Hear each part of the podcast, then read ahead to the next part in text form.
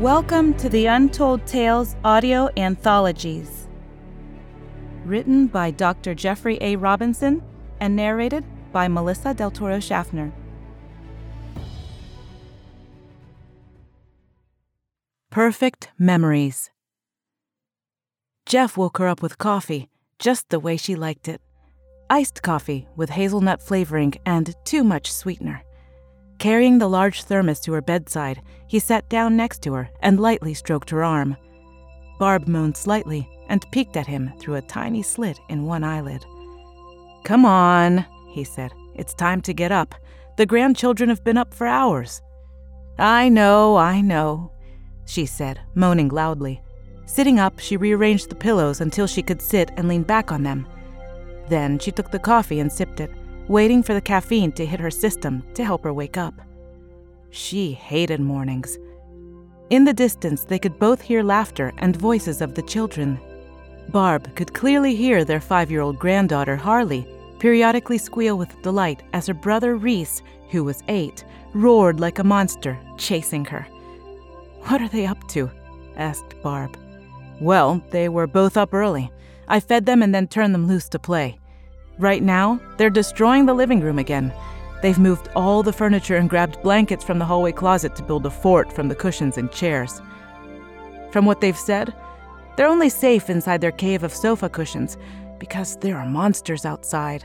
Reese is the primary monster, but I guess I'm a monster too.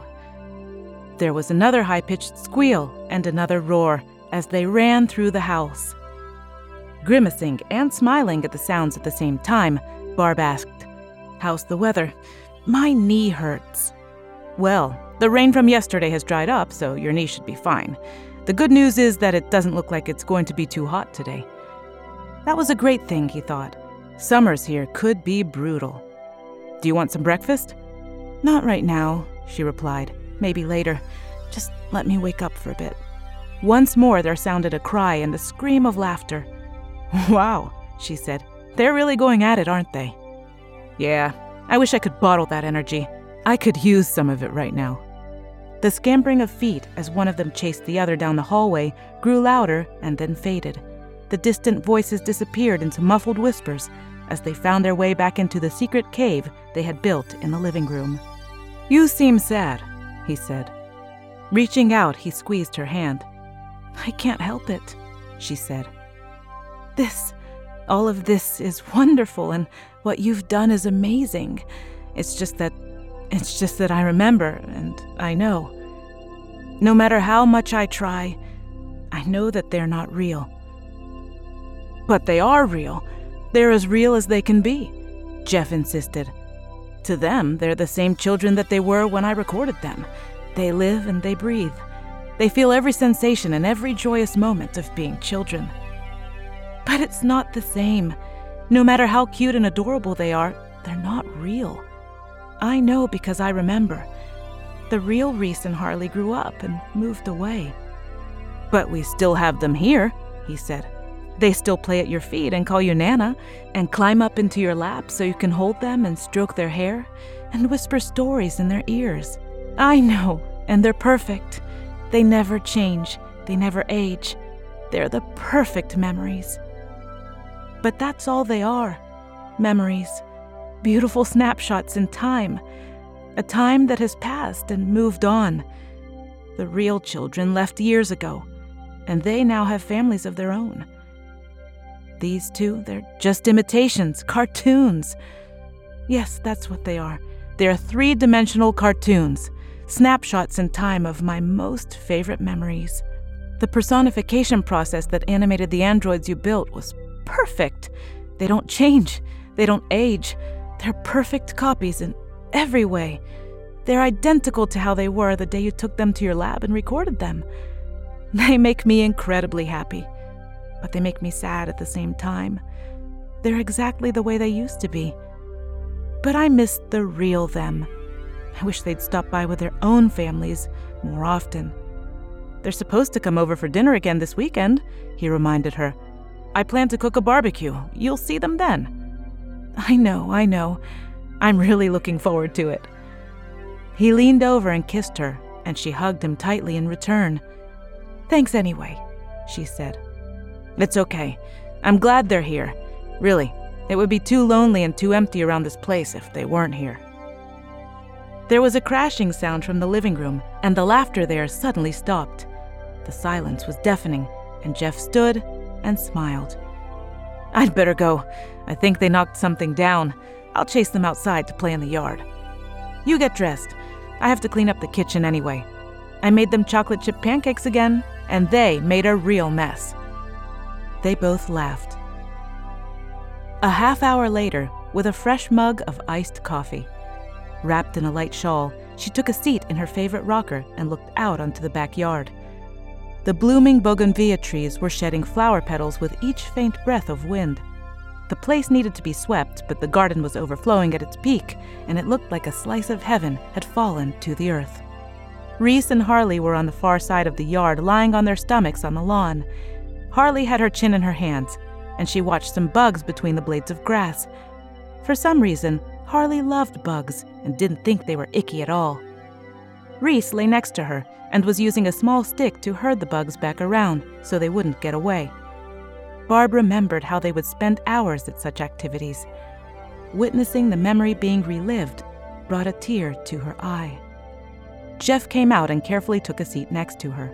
He too had poured a coffee to bring outside. His, however, was hot, and he blew on it to cool it off. They do know how to keep themselves busy, don't they? Yes, they always did. They were wonderful children. So, is there anything you'd like to do special today?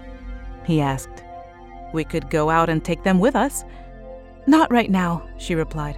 I just want to sit here for a while and remember. After a long silence, Barbara looked over at her husband. Are they really coming over this weekend? she asked. Yes, and they promised to bring their own children. They're only a little older than these two were when I recorded them. The kids will have fun playing with the little versions of their parents. Barb reached out and grasped Jeff's arm. Just don't make recordings of them, please. Promise me. They're wonderful and they make my heart sing, but it would break my heart if they were here too. It just reminds me that I'm getting older while they're not. Harley and Reese are enough. Please don't make any more for me. I promise, he said. Then he stood and added, I'm going to stretch my legs. Do you want to come along? No, I think I'll just sit here and finish my coffee. Then her hand quickly reached out and she grasped his wrist, squeezing it lightly three times in a row. It was their silent way of saying, I love you. She let go and smiled, saying, have I told you recently that I love the way you make my coffee? It's always perfect. Jeff smiled. I know.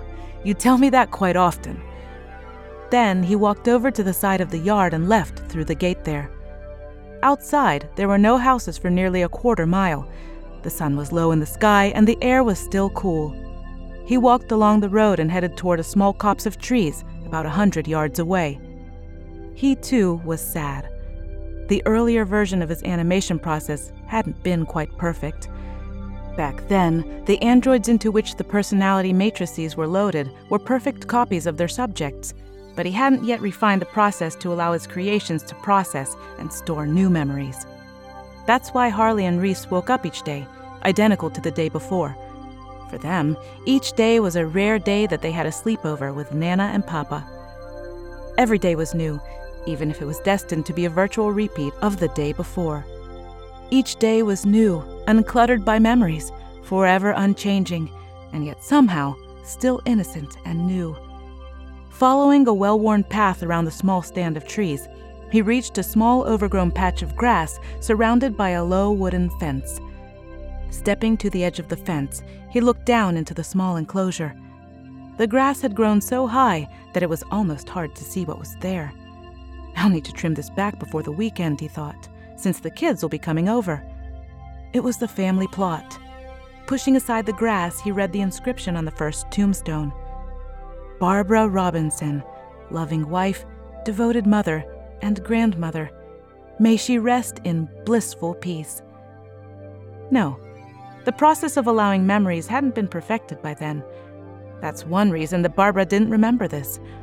Then he pushed the weeds aside to reveal the other gravestone and the inscription there Jeff Robinson, devoted husband, inventor, and futurist. May he also rest in peace.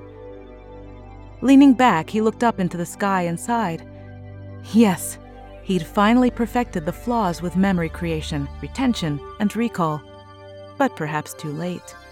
The grandchildren never retained memories from one day to the next. Barb retained some new memories, but they typically only went back a couple of weeks. He, however, remembered every day, and the burden of the passing years had begun to weigh heavily on him. Sometimes he wasn't sure if he'd done the right thing by recording himself at the end. It was all, after all, bittersweet, both wonderful and horrible at the same time. Turning, he headed back to the house and thought it would be nice to see the grandkids again this weekend. It was always on those days that Barb was the happiest. Thank you for listening. We love our listeners, fans, and patrons here at Untold Tales, and we hope you love the stories that we're bringing to you month after month on the first of each month. Thank you so much for listening, and have a wonderful day.